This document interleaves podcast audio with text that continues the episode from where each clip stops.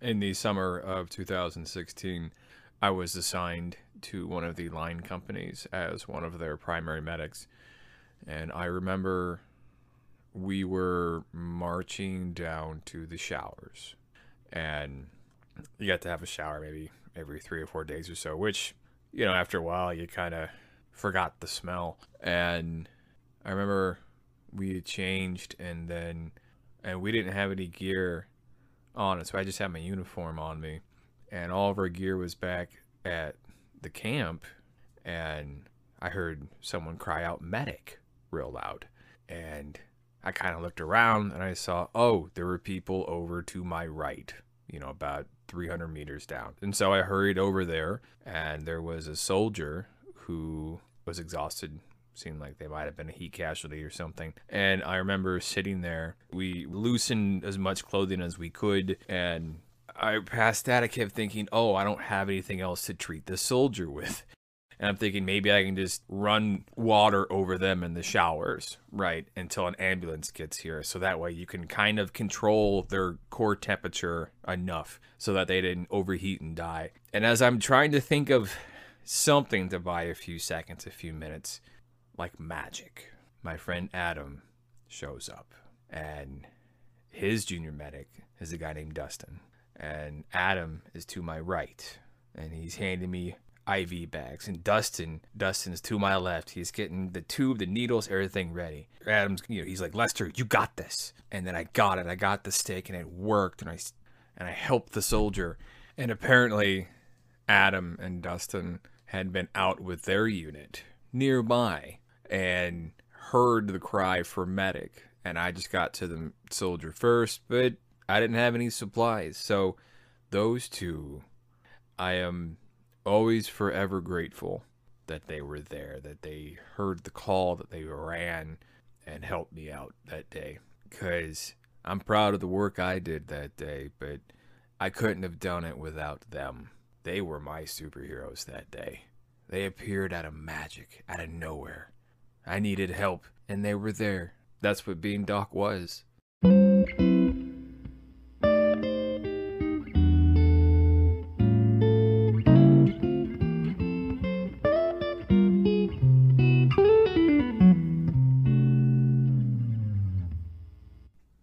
in the summer of 2019, I had one final uh, annual training with air quotes with the Indiana Army National Guard.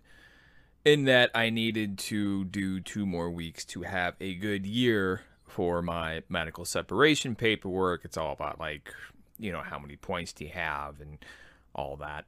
And also at the same time, I was getting ready to get married. Right. This would have been June of 2019. And the wedding was due in October of 2019. So, uh, weddings can be stressful, full of anxiety, and the idea of being able to go and leave for two weeks. Uh, oh man, that was awesome. I was like, yes, please, that sounds amazing.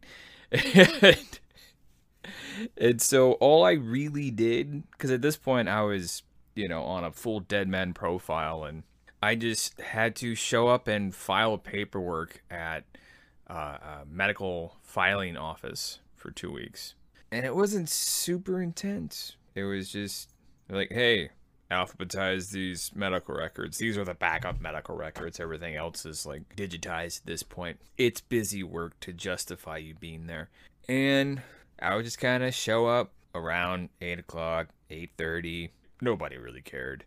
And then I'd leave about three o'clock, and it was nice. It was it was I had a little barracks room, and with like cement walls, and I realized how much I changed when I was there for those two weeks, right? Because when I first joined the Indiana Army National Guard, when I'd first joined that infantry unit, I was broke as a joke and half as funny. And so I'd go to the USO and I'd swipe as much free toothpaste, toothbrush, deodorant, whatever as I could. I'd beg, borrow, and steal any MREs I can get my hands on. And I was feeling kind of nostalgic because this was going to be my last ride, right? This would be my last two weeks in uniform, my last time in uniform, really. And so I'm like, oh, I'll do that again. And then when I got there, I was, you know, I was in the USO and I'm like, oh yeah, you know, I'll see what toothpaste I can get. But then I'm like, you know, I've got money for toothpaste. And, and then uh, I was like, ah, I'll eat MREs and I'm eating MREs. And then I realized, oh, I'm kind of used to better food now because I wasn't broke anymore. And then I ate at the chow hall, and there's so much like sodium and fat, and the food was just gross. And so I woke up middle of the night and just threw up in the bathroom. The food was so bad. And then I'm like, oh, oh, that's right. You're not a kid anymore. like, so I just went to the, the All Ranks Club on post and I ate there for, you know, breakfast, lunch, and dinner practically. And then I'd go hang out at the filing place and file paperwork. And I go for walks in the evening, you know. I was just kind of taking it all in one last time. I ran into my old sergeant major there, and he was not happy to see me. Because I'm walking in the barracks and I hear this familiar voice say, Stop! And I stop and I turn around and go to parade rest. And he goes, What's your name? And I was like, Ah, it's uh, and Lester. He goes, What the fuck are you doing here? And I'm like, I was told to sleep here. By who? Like, uh, post housing sent me here, Sergeant Major. I'm not in your battalion anymore. Um, I got transferred. I'm in med hold because I'm getting medically discharged. And he's like, When's your final date? And I'm like, I don't know. They haven't told me yet. Good luck, soldier. Thank you, Sergeant Major. And I just left. that was his job as Sergeant Major, you know, is to yell at the knuckleheads. And, and I had been a knucklehead once or twice. So uh, he recognized me. And recognized me from behind. Oh, that's funny. There was this time when I was in his battalion that we were out in the field, and then I came back to do laundry. And the post laundry building that had all the different laundry services and it was full, and it was going to be full for hours. And I knew of this barracks that was unoccupied on the base and the, I knew the back door was unlocked and I knew they had a washer and dryer that no one was using. And so I went in there and then I just did my laundry and I took a nap on the couch. And then uh, I get a phone call and then my platoon sergeant's like, hey, why am I getting phone calls saying that you're in a barracks right now doing laundry? And I was like, oh, don't worry about it. I'm about to get out of here. so when the sergeant major saw me, I don't blame him for being upset and suspicious. I ran into people I hadn't seen for years. I ran into the soldier that I put into an ambulance that I talked about in the previous episode. And they were a corporal when I ran into them, and it was so great to see them again. And I got to telling how good of a job they're doing, and I'm like, "Hey, you're doing great, man! I'm so proud that you're a corporal now." Because last time I saw them, they were in E2, and I ran into an old, old platoon sergeant from 2013, 2014. I hadn't seen him in a long time because he was the platoon sergeant when I had first gotten to the infantry company. And I remember the first conversation I had with him was he was telling me that, oh, yeah, we just lost three or four medics to the Egypt deployment, so I'm glad we're getting some reinforcements. And I thought, holy crap, you had four people die? You had that many casualties? And he's like, no, they just transferred out. And I was like, oh, Jesus Christ. I was so wound tight back then. I remember, and this guy was my platoon sergeant, I thought we had a three day drill, but it was a two day drill, but I thought it was a three day drill. And I remember I'm at the company and no one's there. And I'm like, wait a minute.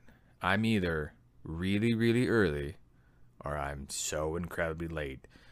Because I kept thinking at this point, oh my god, they've just packed up and left already. And then I call him, and then he calls me back, and I remember him saying, hey there, hard charger. You know you're a day early, right? and I'm like, oh, I did not know that. And he goes, oh, well, you want me to like put you on some orders so you can get paid for today? And I said, no, thank you. I'm just going to go back to my hotel and sleep. And in the story of my enlistment, they weren't major players. They're more like minor characters at the finale, right? It was like, I remember the, the last time I saluted an officer while walking in uniform. I was walking down from the All Ranks Club on base back to my barracks room, and there was a butter bar, and he looked all of 23, maybe 24. And then I raised my hand and saluted, and I said, Good morning, sir. And he returned the salute and said, Good morning, and kept on his way. It's strange how much that moment meant to me, because I kept thinking, Oh, that's the last time I'll salute an officer. And it made me flash back to early days in my career when I was stationed at Fort Gordon in Georgia, and there was a comic book store on post, and it closed at about 8, 8.30, something like that. I'd get a hot dog at the hot dog stand nearby and just read comics outside and eat hot dogs for dinner because I was 22 and things were different then. And I remember this Butterbar LT lady who was always very kind to me, walking outside by the sort of shop at mall area on the base and she met up with the staff sergeant guy that I also knew and he brought her flowers and then she kissed him because they kind of looked around to see if anybody was around and they couldn't really see me and I was like oh hey they're a couple that's great and they weren't in direct chain of command but you know, the officer NCO fraternization rules are kind of tight. So they kind of had to keep things quiet, and I wasn't going to say anything. And then my two weeks were up. It wasn't very eventful. It was, I mean, you know, it was a way to get an extra paycheck and a way to get out of the house. And it was kind of a chance for me to wrap up the army and kind of say goodbye to everything and because I'd already I'd long since transferred out of the infantry unit, and so they'd all gone off to do their own thing, and God bless them. And it was my chance to kind of put a bow on the experience while in uniform one last time. I wasn't even a medic at that point. My all my certifications had lapsed, so I was just I was just a guy, and you know I was happy to be just a guy. And a few months after that, I got this text message, and I'm on a beach in South Carolina, and I'm walking with my then fiance, now wife, and we're pretty close to the beach house we were staying at. And the text message said, Hey, your last day is the 18th. And I said, Cool. And in that moment, I could take stock of just how far I'd gone in life. And I knew what the ending of the story was. I knew how it was all going to play out. And I wished I could go back and tell that kid who didn't think he was going to pass basic training that he would pass. And he'd get to see the world. And he'd get to save lives and meet unbelievable people and see horrific things and go through things that kept him up at night. And do things that he would be forever proud of. And got to be a hero. He got to have an adventure. He got to have a life. And I went back to Camp Atterbury one last time in civilian clothes. And I picked up some paperwork. And I signed out and shook everyone's hand and said, Thank you for helping me out during the med board process. And uh, I went to the USO one last time. And I kind of walked in and I just kind of looked around and I soaked it all in.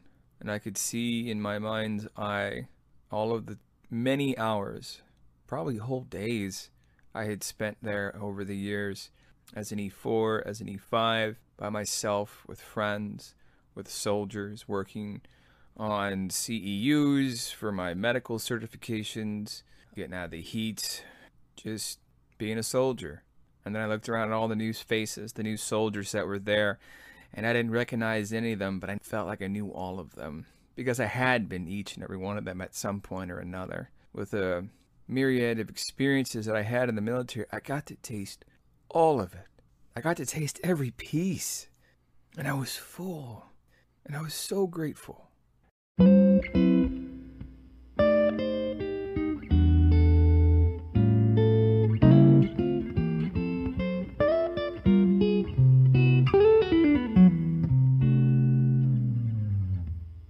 And then the pandemic hit, and it was early days of the pandemic in about April 2020. I had seen the movie Contagion years ago and remembered the scene when there were just piles of trash everywhere because all of the garbage collectors either wouldn't show up to work or got sick. And that was not a serious concern where I was at, but at the time, none of us really knew just how bad this thing was going to be. So, in my head, I thought, oh, that's an example of a worst case scenario, right? We don't know how deep this rabbit hole is going to go, so I need to make a plan based on that worst case scenario, which boiled down to if we have to go as much as 30 days in between trash pickups, how do I handle that? which this situation never came to pass. You know, they suspended big trash pickup in our area, and somebody in charge was probably asking the same question, right? Like, how do we conserve resources if things get spread thin? But so what I did was, well, I started composting. So I thought, oh, I can, a large percentage of our trash is uh, organic waste. It's vegetables, it's fruit. It's things that go into it's coffee grounds, right? It's things that go into compost. So if our trash started to pile up, that cuts a big portion of it out. And then I thought, oh, well, we could just save all of our cardboard boxes. We were kind of doing that anyway. We had cats, so I thought, oh, we can just save all of our plastic bags as litter bags because who knows when we're getting more plastic bags again. And with recycling, what we've been doing, what you're really supposed to do, is we wash the recyclables before we put it in the recycling, right? Because if there's food particles in your recycling, then it contaminates a lot. I don't know the specifics of it. This is just what I read on the website. And with that, you know, like if you've got a bunch of like plastic takeout, whatever, then it's all washed. Well, then, you know, I've got a basement. I could sit on it for a while. And then with all of this, it made me think, oh, this is how much trash is coming in through the house. Correspondingly, I thought, oh, if us, as a two person household, is generating this much trash, how much is everyone else generating? Answer is probably a lot.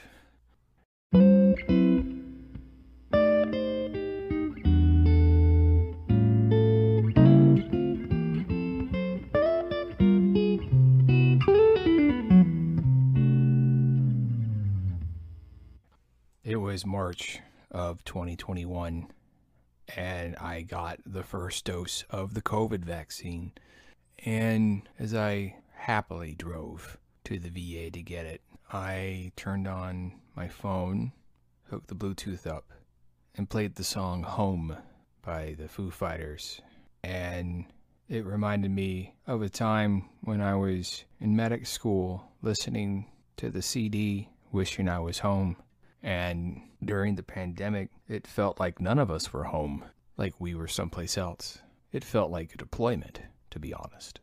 And as I drove to the hospital to get that first vaccine, as the music played and the tears welled up in my eyes, and I thought about how grateful I felt to be alive, to be an American, to be one of the lucky ones who got the vaccine, and the millions who died that didn't get that chance and the music played in my thoughts and my memories as I walked around the hospital. And the joy that the song brought me, the sense of longing, the quest for peace, the stable memory of the before was all there. It was there for me my first time in medic school when I just wanted to go back home to the trailer park with my parents. It was there in Iraq. It was there in the pandemic because all we ever wanted was to be home and that first dose of the vaccine was like coming home, and I was so grateful.